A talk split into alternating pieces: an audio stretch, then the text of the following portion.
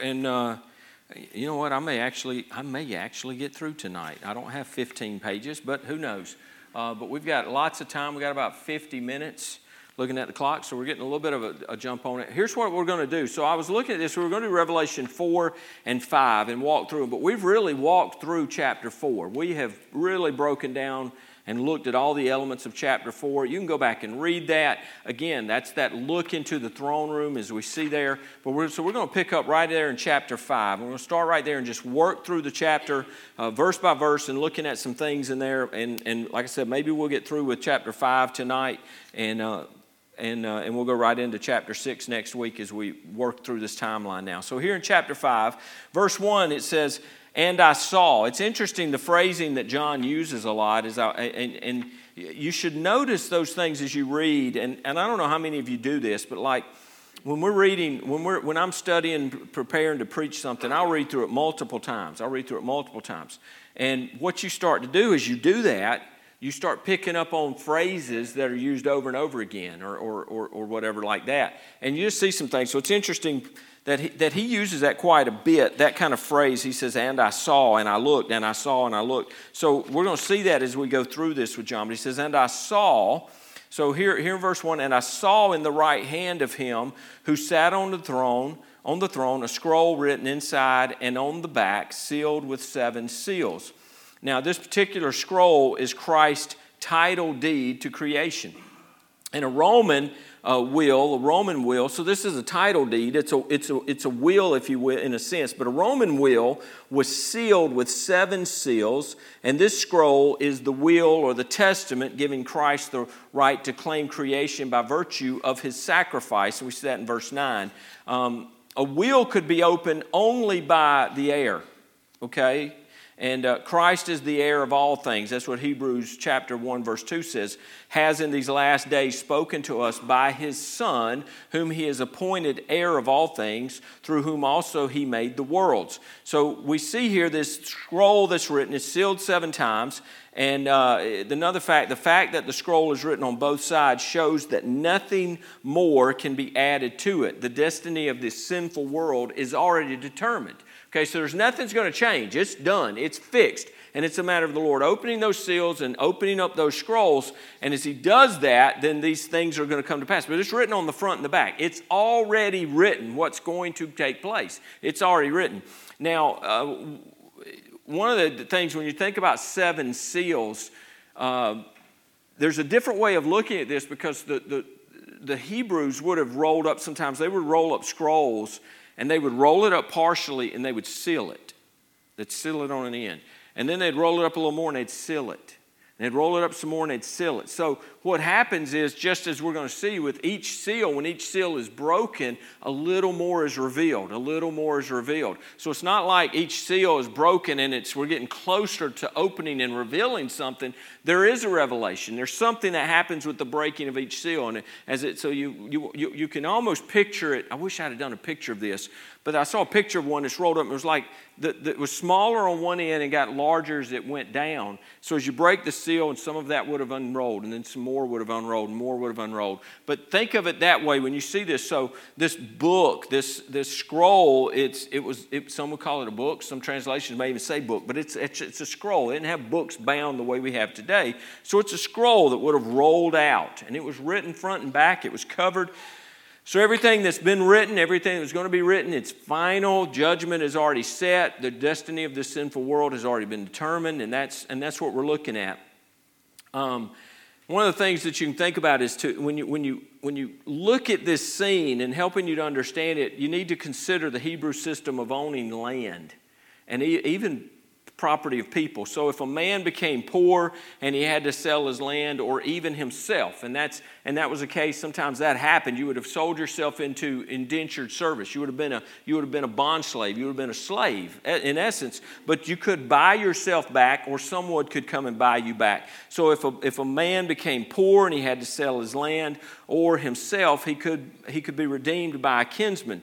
And if you've read the story of Ruth, that, that story of Ruth is based on this law. And so if you want to write down something you're interested in reading about that, you can write down Jeremiah 32, uh, verses 6 through 15. You can write down Leviticus chapter 25, verses 23 through 25, kind of deal with that. And, and the thing with this story of the Redeemer, someone, a kinsman who would buy you back, the Redeemer had to be a near relative who was willing and able to purchase the property and set the kinsman free. Okay? So it had to be someone who could, who was close, someone who could, who had the ability to do that. All of, been, uh, uh, all of creation has been under the bondage of sin and bondage to sin and to Satan and to death. But now, Christ, who is our kinsman redeemer, he's going to set creation free.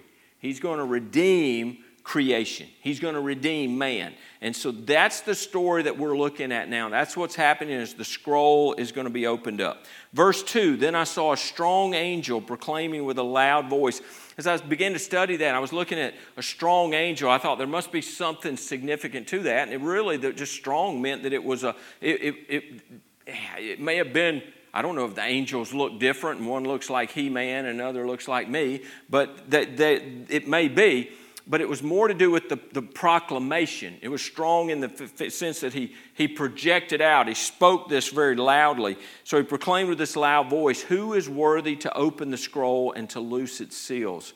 And no one in heaven or on the earth or under the earth was able to open the scroll or to look at it. So no one was worthy, no one was able to open it. And John says, So I wept much because no one was found worthy to open and read the scroll or to look at it. Now remember, John's been called up there. And John said, Come, and, and I'm going to, sh- the Lord said, Come up here, come up here, and I'm going to show you things that are to come. John wanted to see the things that were to come. John wanted to see the kingdom established. There's things John wanted to see, and he understood this is what's going on. He wanted to know, I think we would be the same way. I mean, John, he wept. He wept, not just wept, he wept much. I mean, think of the most disheartening, heartbreaking thing that's ever happened, I think you could compare that to this. The, the anticipation of that scroll and wanting to see what's in it and see what God's going to do, and there's nobody to open it. And he's just broken and he weeps because no one was found to open the scroll and to look at it. Verse 5 But one of the elders said to him, now, I read one commentary said an elder got up off of his throne. One of the 24 elders got up and walked over to John and wiped away a tear and spoke to him. I don't read that in the scriptures. You can read that, you know, you can, you can picture that how you can read it in color. That could very well be the case. But one of the elders certainly said to John, he said, Do not weep. John, don't weep. Stop. Stop crying. Dry it up, John. Behold, he says, Behold, the Lamb of the tribe of Judah, the root of David, has prevailed to open the scroll and to loose its seven seals. Now, and the next word says, and I looked. Before he says, and I saw. Now he says, and I looked. So maybe John at that point, he's maybe, I don't know, he might have collapsed on the floor for all we know in tears. He's just heartbroken at this. But his head may be down. He's weeping. Oh, I can't believe it. We're not going to see. I don't know what, man, this is terrible. And the, and, and, the, and, the, and the elder says, Stop weeping. Behold, the lion of the tribe of Judah. And an amazing thing happens right here. So he says, The lion of the tribe of Judah. And he said, And I looked, and behold, in the midst of the throne and of the four living creatures, and in the midst of the elders, stood a lamb as though it had been slain having seven horns and seven eyes, which are the seven spirits of God sent out into all the earth. Now, he looks for a lion, but he sees a lamb. And we're going to talk about that, but it's, it's interesting. It's interesting. I don't know what happened here. And I, I don't, I've not read anything where anybody addresses this. Patrick, maybe you have. Um, somebody else may have. You've got insight. I'd love to hear it. But it's interesting Either the Lord was not present in that throne room view before, or he was there and John missed him. And I don't know how John would have missed the Lord in the midst of that. I just don't know. But it could be that the Lord allowed him to see what he wanted him to see when he wanted him to see it. I don't know. Maybe the Lord had not been there. Maybe the Lord was out taking care of business. I don't know what he was doing, But all of a sudden now, he's there. When John looks, he's not seeing, and it wasn't that he was over at the side. Let's, let's imagine this is the throne room, and in the midst is the Father. Here's the Lord is right there, and He's in the midst of these four creatures, these living creatures. He's in the midst of the 24, the 24 thrones, the elders around. He's right in the middle of that. He's not hiding. He's not been hiding. It, it, it's, it's one of those things that you read, and I, I, don't, I don't understand it. Maybe it was progressive revelation and what God allowed him to see. But when he said, and he looked and he saw, here's another, another reason that as you read Revelation, we have to understand there's so much symbology in here, okay? Now, when John looked, said, he said, uh, stood a lamb as though it had been slain. Now, I don't believe that what he saw was a lamb that had been slain. Now, slain, we'll talk about that in a minute, it means his throat had been slit. Okay? I don't believe that's, I don't believe that's what he saw. But God gave him, the Holy Spirit of God inspired him to write, but he writes, he's speaking the language of the scriptures, right? Lion of Judah, lion, uh, the, the Lamb of God who came to take away the sin of the world. So when he writes this, it, it's, it's interesting that, that, like I said, he wasn't looking for, you know, Aslan, a lion. He wasn't, and when he turned around, he, I don't believe he saw a physical baby lamb or a younger lamb or, or any of that. I don't think he saw a hairy, woolly, four legged creature. He saw Jesus in all his glory. But the writing, he tells us, and there's a reason for that. He saw us. He stood, uh, he stood a lamb as though it had been slain. And so John looked for a lion, but he saw a lamb. And in the two names, lion and lamb, we have the twofold emphasis of the Old Testament prophecies. As a lion, Christ conquers and reigns. As a lamb, he dies for the sin of the world. Okay, so he is the lion of Judah. He is the Lamb of God. And we can't separate the suffering from the glory, the crown from the cross. We can't separate those. And it's worthy to note that Christ is called the Lamb. It, it, listen to this, this is interesting as well.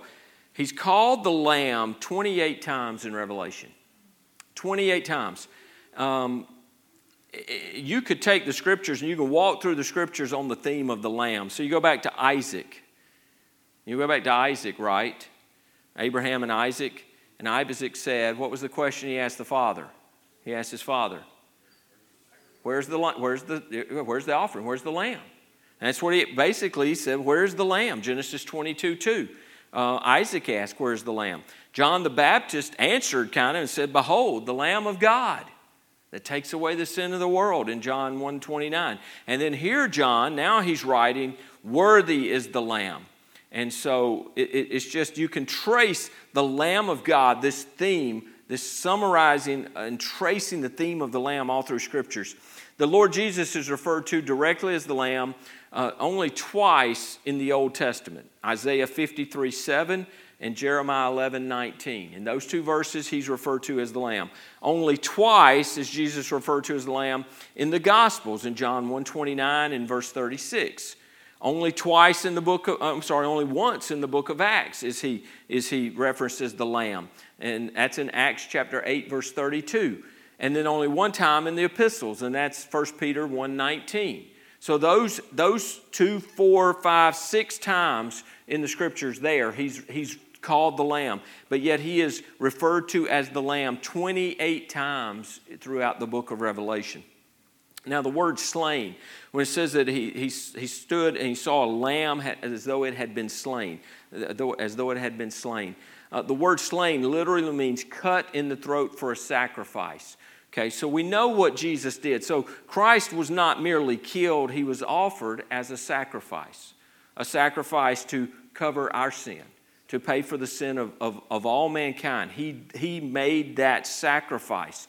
And so when John sees him, I don't know what John saw. I don't know how he saw, but the Holy Spirit of God told him that's the Lamb. He understood the Lamb, the Lamb. That's the Lamb of God. And he would have seen the markings of, of, of that, the scars that are still in his body, uh, his glorified body. So his death and resurrection are proof that he is worthy to be the heir of creation, worthy to take the books and open the seals. So when Christ takes the book, the elders who are representing, you know, the glorified church, and we've already talked about that, that, that somehow some representation of that, those elders, is of the church that has been raptured out and is there now with, with them. Uh, the, the elders sing his praises and magnify his death for the redemption of the lost creation. And that's, that's what they're doing there. That's what they're singing. They're singing to him. Heaven sings about the cross, singing about what Jesus did. And so the vials of incense typically uh, typify the prayers of God's people. And so when we see that, we're going to see that in just a little bit. There's the, the, the, the vials of the prayers of God's people, and that, that typifies that, the prayers of people. We see these vials, and you can see that in Psalm 141, verse 2, if you want to look at that, Luke 110. Um, and this doesn't mean, folks, that Christians on earth uh, can, can access believers now in heaven. It's not what that means, that the vials are there, the prayers are lifted up to them, and they can hear us. We can talk to them, and they hear us. Uh, what it is is symbolic reminder that God remembers the prayers of his people. Thy kingdom come. The prayers that we pray, it's an interesting thought. You know, when you think, well, what, what good is prayer? How, how important is prayer, Fred? How important is it? It's very important. But it's not a, it's, I mean, it's, it's an important exercise, folks. It's something, it's something we should, we should do a lot. And it's interesting now to, to recognize and to realize that later on those prayers are there. They're not, we're not just praying into empty air.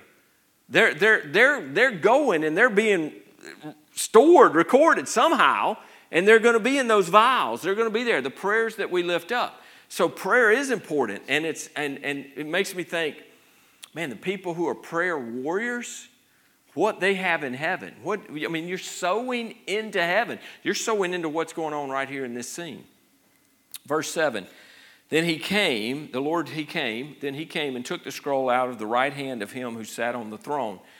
And suppose the question had been asked of him, What is the basis of your claim to the title deed of earth?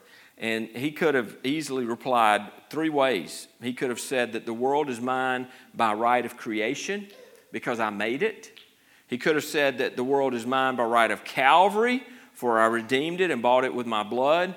And he could have said that it is mine by right of conquest, for since the only language the unregenerate heart of man understands is the language of power, I'm going back to claim that world in war.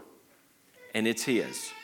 It's his. And he's coming back to reclaim it. But there's three things he could have answered there. So the world is his, and, and, and his rights are not questioned at all. No one on and no one there in heaven, no one on earth, no one under the earth was worthy to open, to take that scroll and to open it. But the, but the Lord was he went. He was the only one who could go. And so he steps into the spotlight and, and, and uh, his right is instantly owned. He understands it. He understands his right. He takes that. He takes the scroll. Verse 8 Now, when he had taken the scroll, the four living creatures and the 24 elders fell down before the Lamb, each having a harp and golden, uh, golden bowls full of incense, which are the prayers of the saints. And we already mentioned this a little bit. But have you thought about, think of this right here. Um,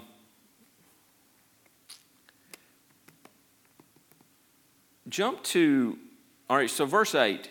And when they had taken the scroll, the four living creatures, get this, you got to picture this the four living creatures and the 24 elders, all of those.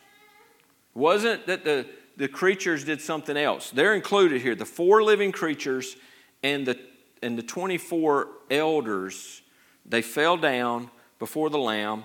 They had a harp and they had bowls, these golden bowls full of incense, which are the prayers of the saints. That incense is the smell that when the Lord smells those prayers, it's a, it's a, it's a beautiful smell, it's a fragrant smell.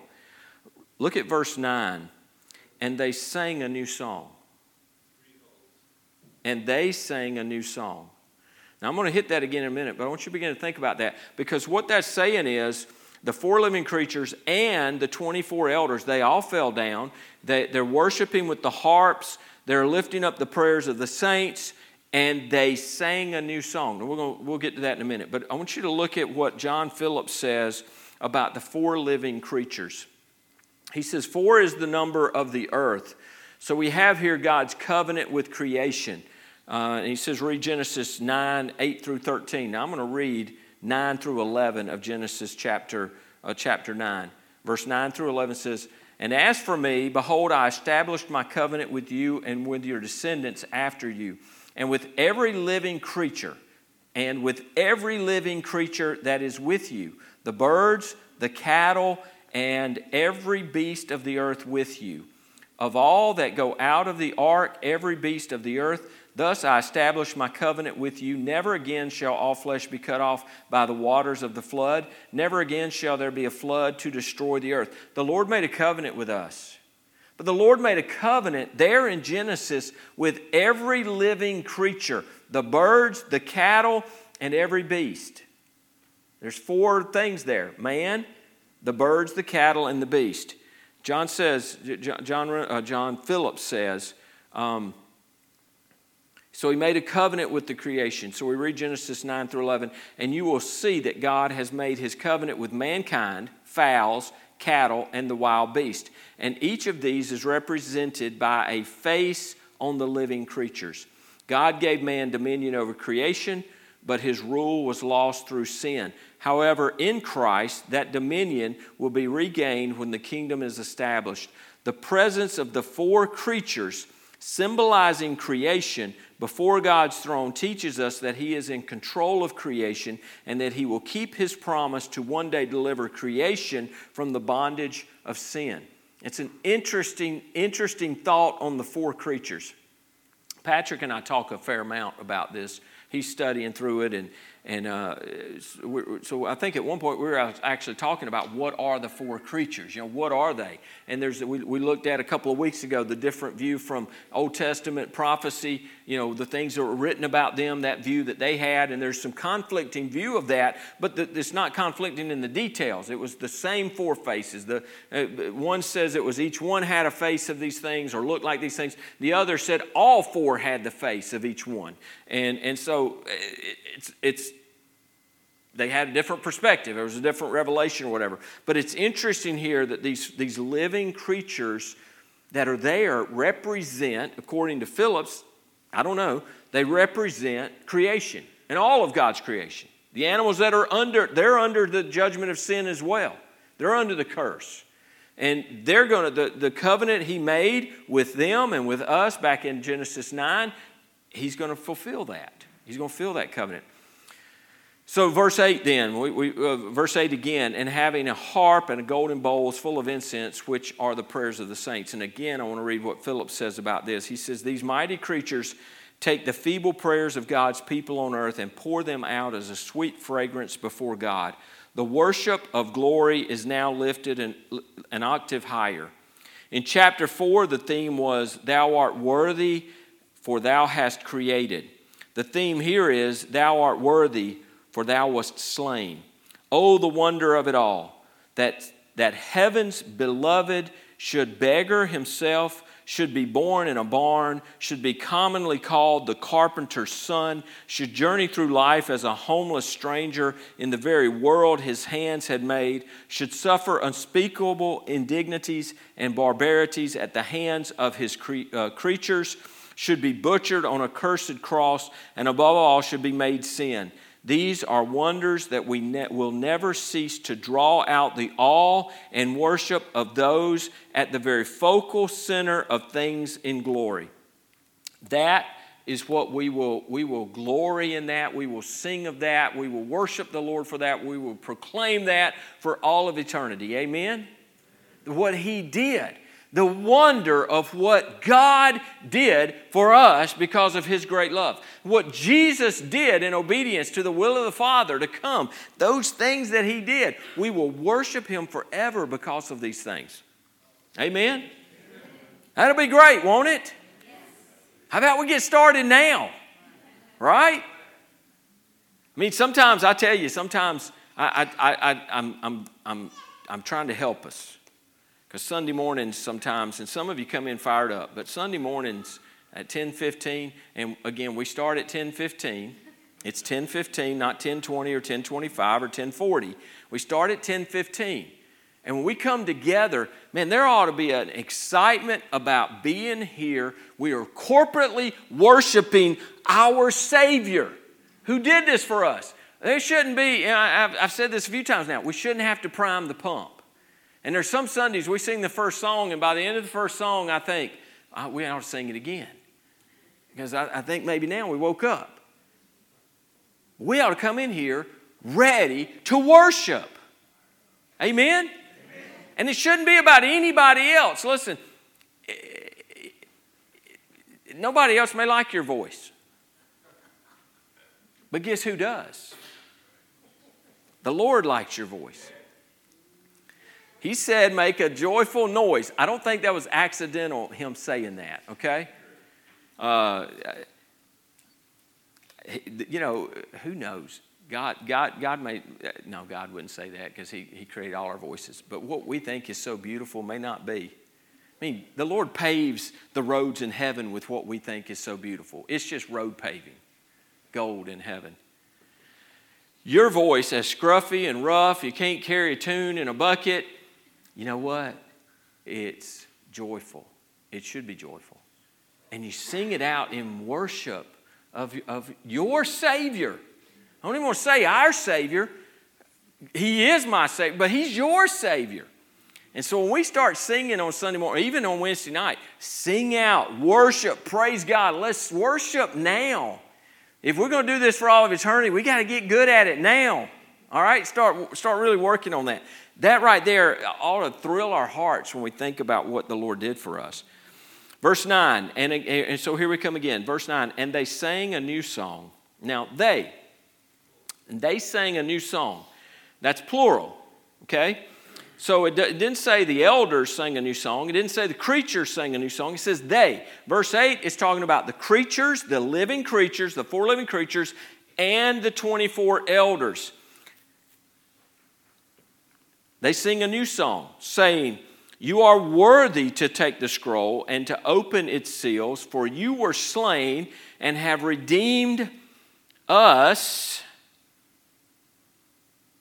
to God by your blood out of every tribe and tongue and people and nation, and have made us kings and priests to our God, and we shall reign on the earth. Now, I find that that's one of those as I read that, and again, I was talking with Patrick, we were, we were discussing this. I said, This one gets me because we look at the four living creatures. Now, what they're singing there, they're singing praise to God Almighty, the Lord Jesus Christ, who has redeemed them, right? That's the song of the redeemed. That's what they're singing there. But the four living creatures are singing this as well. That's why I go back and I think the observation that John Phillips makes, it carries a lot of, maybe he's hit on something there. That these creatures are representative of all of God's creation, His created beings, who He has covenanted with and promised that they will be redeemed. They're going to be redeemed. Now, it's not the same redemption we have, but there's a redemption there. And so all of creation is singing. Now, so I was curious about this, so I looked at other translations. So the New American Standard says, And they sang a new song, saying, Worthy are you to take the book and to break its seals, for you were slain and purchased for, uh, for God with your blood men. You purchased uh, for God with your blood men. That's what you did. You were slain and you purchased men okay, for, for, from every tribe and tongue and people and nation, and have made them, them, not have made us to be a kingdom and priests to our God, and, and they will reign uh, upon the earth. The ESV says, uh, it changes it to you ransomed people, you ransomed people for God from every tribe and uh, language and people and nation, and you have made them a kingdom of priests. Now, if, if the four living creatures are just cherubim, if they're, if, they're, if they're just created beings to fly around and worship the Lord in that way, they can't sing the song of the redeemed. Do you get where I'm going with this? So it's a, it's a, to, to me it's a it's one of those verses I read and it create I'm like that's why I told Patrick I said that's why I didn't want to teach this because there's so many different things. And it's, uh, so you look at it, and when you look at the words there for redeemed us, it's a, it's a, a plural, but it's a, uh, what do you say, a possessive plural, I guess. It's us, it's me, it's we. It's us, we, um, it's not them and they. So the, the word to me, the, the word I, with the ESV and the New American Standard doesn't seem right with what the Greek word says. It doesn't say like plural third person or whatever. It doesn't say they. Now, the creatures could sing it that way, and that would make sense if they're just a created thing. But there's some significance to the fact that they're singing, You are worthy to take the scroll and to open its seal, for you were slain and have redeemed us to God by your blood out of every tribe, and have made us kings and priests to our God. That's not just the elders singing that, that's those four living creatures singing that as well interesting thing. That might be something you want to make note of, and you may go, I want to go study that out a little more. It's very fascinating. Verse 11 Then I looked, here he is again. Then I looked, and I heard the voice of many angels around the throne, the living creatures and the elders. So it's like every time he looks, there's, he sees something more. It's, there's more, there's more there. So, and he looked, and he heard the voice of many angels around the throne. The living creatures, so now there's the many angels, the living creatures, the elders, and he said the number of them was 10,000 times 10,000, which is 100 million, and thousands of thousands. So if you got thousands at the minimum, you've got 2,000 to make not 1,000, but thousands. At the minimum, 2,000 by 2,000. That's the minimum. So you're talking about 104 million that are represented right here. I wouldn't get too caught up with the numbers. Uh, the Holy Spirit could absolutely have told John exactly how many were there, but uh, for him to say there were thousands of thousands, ten thousands times 10,000 there, that's, you got an idea. There's a whole lot of, of angels and a whole lot of redeemed there. Um, verse 12, saying with a loud voice. Now, this is everybody. Okay? There's a difference because, from what they were just saying in verse 9 and 10, who was saying that. And then we see in verse 11 and 12, now he sees the angels, whether they've just come up or again, if they've just been revealed to him, because he hasn't mentioned the angels before. Now he mentions all of these angels. This huge multitude is there, saying with a loud voice, Worthy is the Lamb who was slain. And do you start singing when you hear that? How many of you start singing, Worthy is the Lamb who was slain? I, every time I read that, I start singing that. Um, Worthy is the Lamb who was slain to receive power and riches and wisdom and strength and honor and glory and blessing. Now, I love the way the scriptures record that uh, and the way it's written. It doesn't say uh, to receive power, riches, wisdom, strength, honor, glory, and blessing. The, the ands there, I believe the phrase, it's called a poly polysyndeton. I think that's the word. Miss Jessie Harrelson's here; she could tell me. But it's it's it's it makes emphasis then that it's not you're not just glumping it all together. It's not just it's not just a comma and glumping it all together, piling it all together. You say they're saying, "Worthy is the Lamb who was slain to receive power and riches and wisdom and strength and honor and glory and blessing. All of that, man, it's the emphasis on this. Now, um, verse 12 says at the start again, it says, saying with a loud voice. You notice the, the wording there? Saying with a loud verse, uh, saying with a loud voice. And this is something else I, I came across, I read, and I, I just find it fascinating. Uh, so here's something else for you to go study, all right?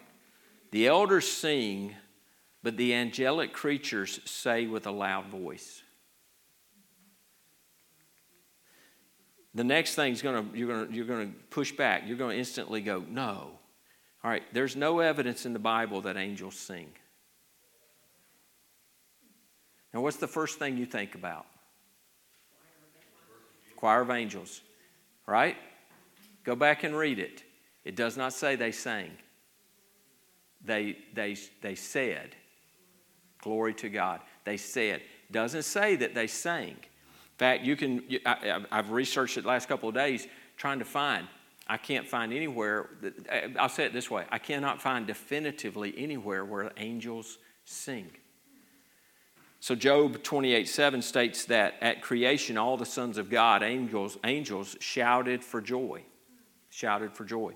The Christmas angels in Luke 2 13 and 14 praised God by saying, not singing. The multitudes of, of angels in heaven joined their voices in a great shout of praise when the Lamb took the scroll, but they did not sing. Singing, and, and here's, here's what uh, here's the, the thinking behind this singing is a privilege reserved for the saints of God who have experienced the joy of salvation. There are many things angels can do that saints can't, but an angel cannot experience salvation, nor can he sing with the saints the praises of the Lamb. Cannot sing praise to their Redeemer because he is not their Redeemer. Now, I, I, I encourage you, I'd love for you to go find proof because I don't know that I I don't know. I'm, I'm leaning more to, I think I'm in agreement with that based on what I've read, but I'm not, I'm not dogmatic about that. And I don't know that it makes a difference, but it's interesting to note what we see in Scripture. And I'm not going to say, oh, absolutely, angels sing. When evidence that I'm seeing right now, I don't see angels singing. Now, maybe they're doing, doing what they call what they call that today, uh, word, like rap, yeah, word stuff. They just do word. They're, they're I mean, there's some songs out there they don't ever sing, so it's just talk. Uh, maybe that's what it was. I don't know what they call that. Poetry. Poetry. Okay. Um, but it doesn't stop there with the multitude. All right, so we've seen progression where the creatures and the elders, they're singing, they're, they're bowing down, they're worshiping the Lord in song. They're singing that song uh, uh, uh of the redeemed there. And then we have the angels join in, and they're, and they're, I don't know. I mean, you think when they're joining in and they're singing, they would join in, and it's like all of a sudden now the song started one way, and the choir behind them jumps in, and, and it's, they're singing. I don't know. I, I that's what I see and hear in my head, but I can't prove that. Uh, but I don't guess I can disprove it either. But it's going to build. That's not the end of it. Look, look here in verse 13. It extends out now to every creature. Verse 13 And every creature which is in heaven and on the earth and under the earth, and such as are in the sea, and all that are in them, I heard saying, Blessing and honor and glory and power be to him who sits on the throne and the Lamb forever and ever. Now, I got, I got tripped up right here because I'm looking at this and I'm going, all right, the timeline on this doesn't make sense. Now, track with me.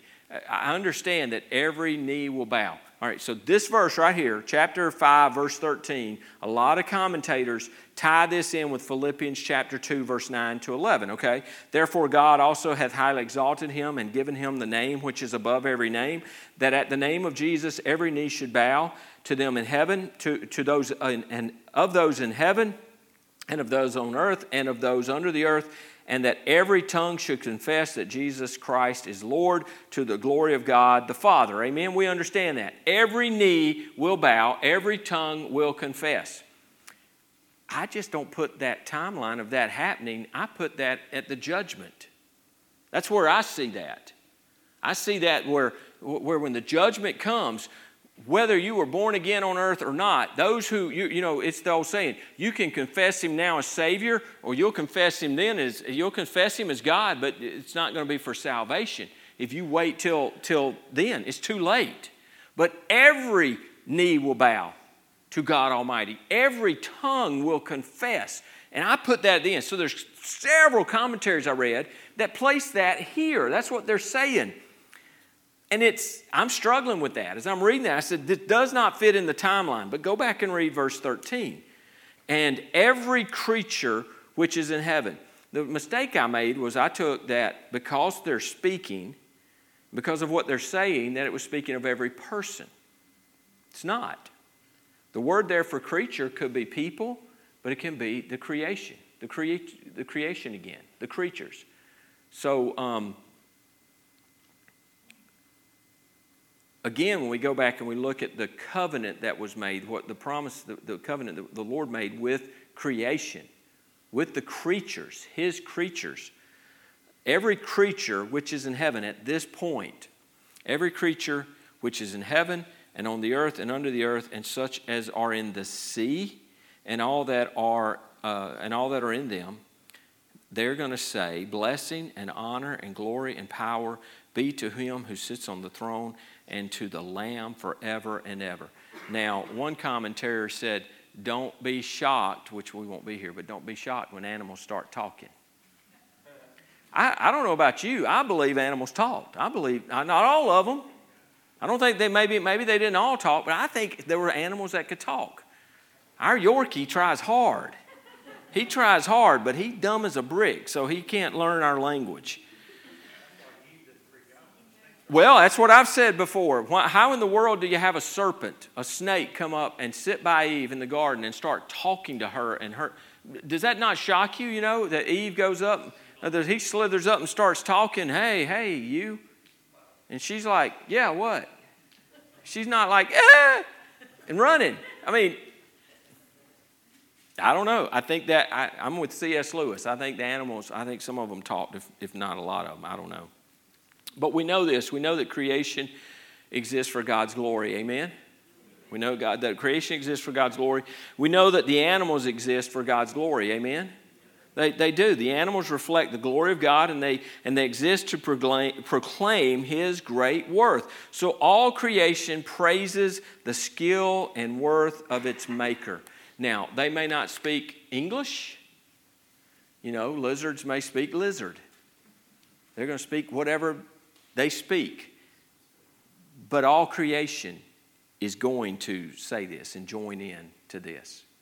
So at this point, at the end here, coming near the end of chapter 5, at this point, all of heaven is worshiping. And all of creation, the creatures, lost man is down here and got a clue in the world what's going on in heaven. And they're clueless to what's going on right here. But the creation is singing praises to him.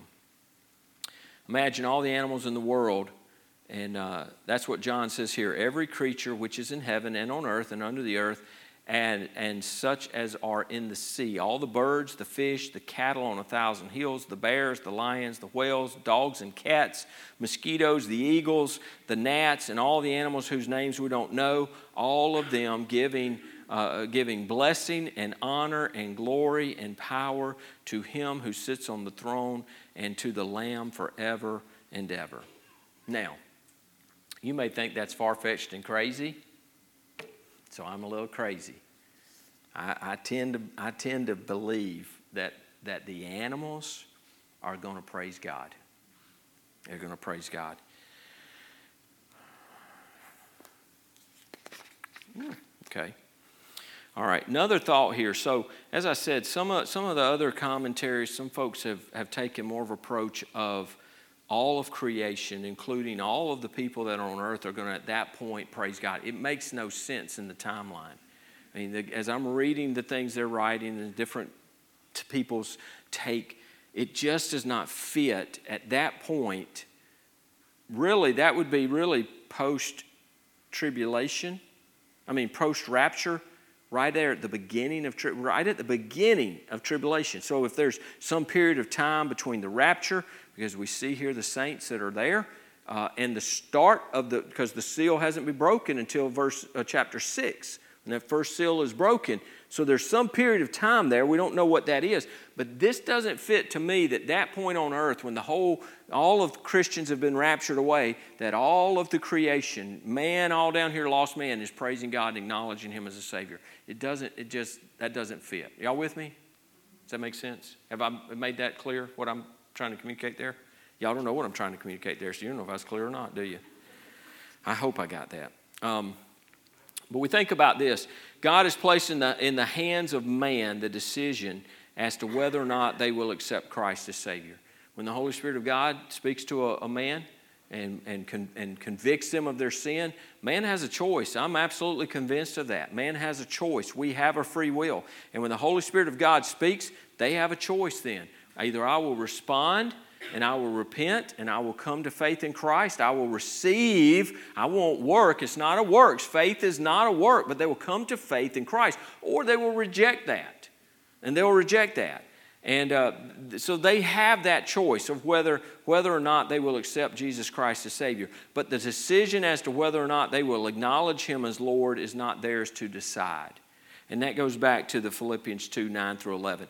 That at some point, uh, at some point, and I do believe it's there at the judgment. I believe it'll be before they're finally cast into the lake of fire. I believe there will be that every person that comes before the throne will bow down and acknowledge. They will bow to the Lord. They will bow the knee and they will confess with the mouth that Jesus Christ is Lord. Every single person. Now imagine this, because I do not. I do believe, as, as with us as believers, we will have memory in, in heaven. We may have perfect memory, in perfect memory in the sense that we may not remember the sinful stuff, then it's not heaven. But we, are gonna, I'm going to know who Brent is, and, and I believe that. I'll know who Brent is. He'll know me. Uh, some of you will do this when you get there. And, um, don't, don't want to see him. Um, to me, that is. But uh, so I believe that we're going to remember things. I believe we're going to remember the spiritual things, all those spiritual things. I think we're going to be able to clearly see and understand the, the Lord's work in our life. I think it won't be a mystery then of, of what he was doing. We'll be able to see how he was working. I think we'll have that kind of knowledge. Maybe not, but I think that. The flip side of that coin is those who are, are, are who reject Christ in this life, they die in their sin and they're going to go to hell. And they're going to be cast into the lake of fire. They're going to be in, there's this lie of, well, man, that's where all my buddies are, be a party. There ain't going to be no party.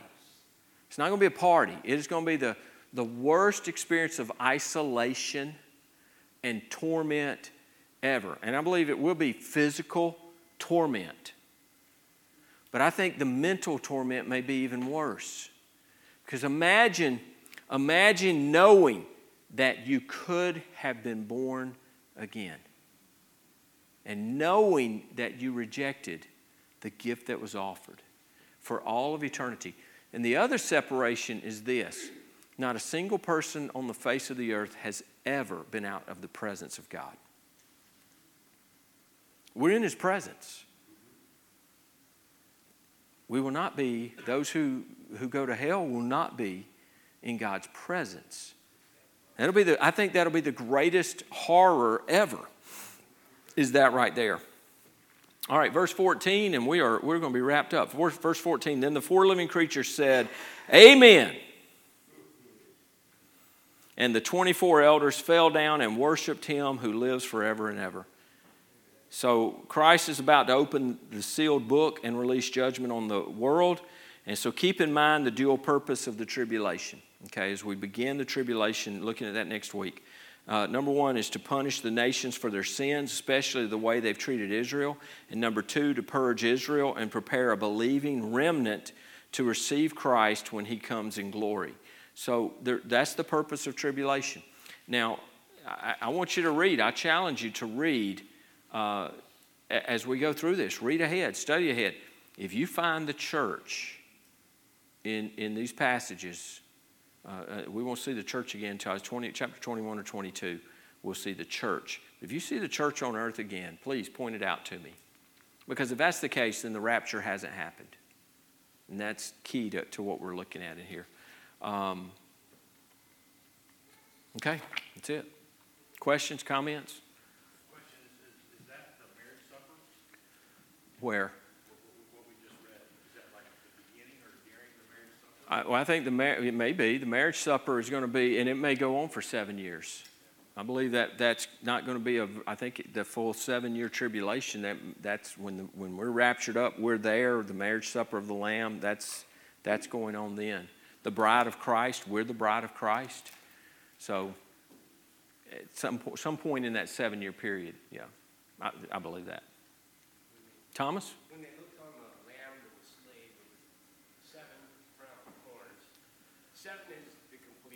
Yep.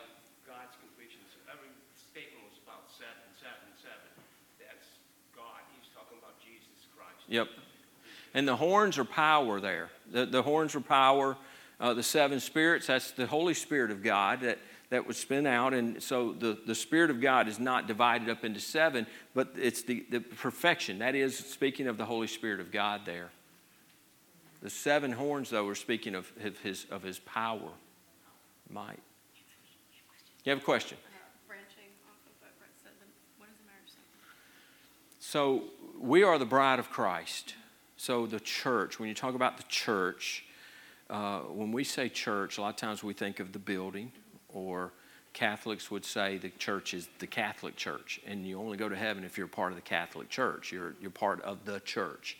Uh, the church are those who are truly born again, and the church is the bride of Christ.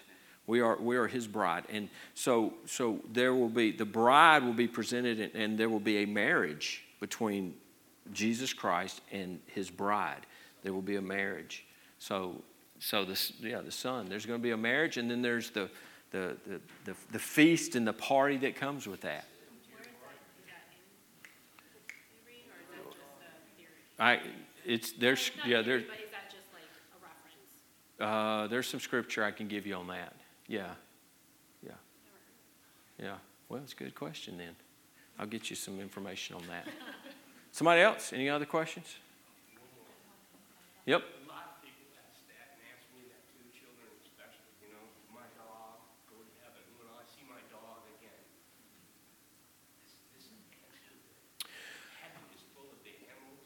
I, you know, I, I don't know that I don't know that you could I don't know that you can be definitive. I don't know that I could be definitive and dogmatic about whether there's animals in heaven. But I know this: you see some horses. We're going. The Lord's going to come back on a horse, and I mean, there's some hor- there's some stallions, and all the horse people in Geneva said, "Amen." Uh, but but but I, don't know. I mean, I, I think back on that. I got a dog. We had a dog named Pooch, and Pooch was a big old red mutt. That's what he was. He was just a big old hound dog. And that dog got, I was just a kid, a little thing. I watched him. He got run over. I watched him flip under the car. And I think, I wonder if old Pooch will be in heaven for me. I don't know. But I, I don't know why, why it couldn't be. I don't know why that, that couldn't be. I, there's nothing that says it couldn't be. Now, some of you beach loving, sun loving people are going to be disappointed because there no be no, the new earth has no beach. There's no, no sea. I, there's some heathens out there who go, I ain't going then. Not on the new earth. I, not there is in heaven. I, I don't see it there. I mean, it said, it said in the new, yeah, we'll have to look at that. I'm, I'm, I'm in, listen, y'all want to bring me anything and go, hey, look at this. I'm, I'm all for it because I'm learning as you are. Uh, I'm finding it fascinating. And like just in this chapter, I found stuff that as you read it and you look, whoa, whoa wait a minute. How did, that doesn't fit right here. That does not fit here. So you, you got to look and you got to read and do some more research.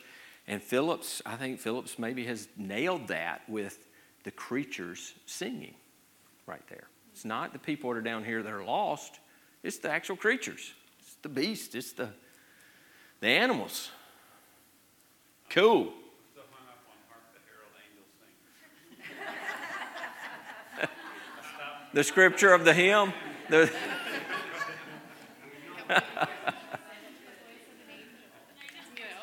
yeah, go back and read that. Go back. You'll, I'm telling you, you will never read that again the same. When you read it every time now, you're going to go, whoa, they didn't sing. It doesn't say they sang.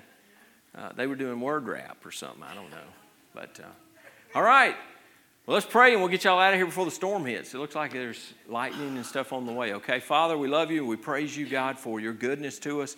Lord, tonight, even as we read uh, again, remembering, rehearsing, dwelling on, meditating upon the fact, Lord, of what you did for us, leaving the glories of heaven, taking on the form of your own creation. You became a part of your own creation. Blows my mind.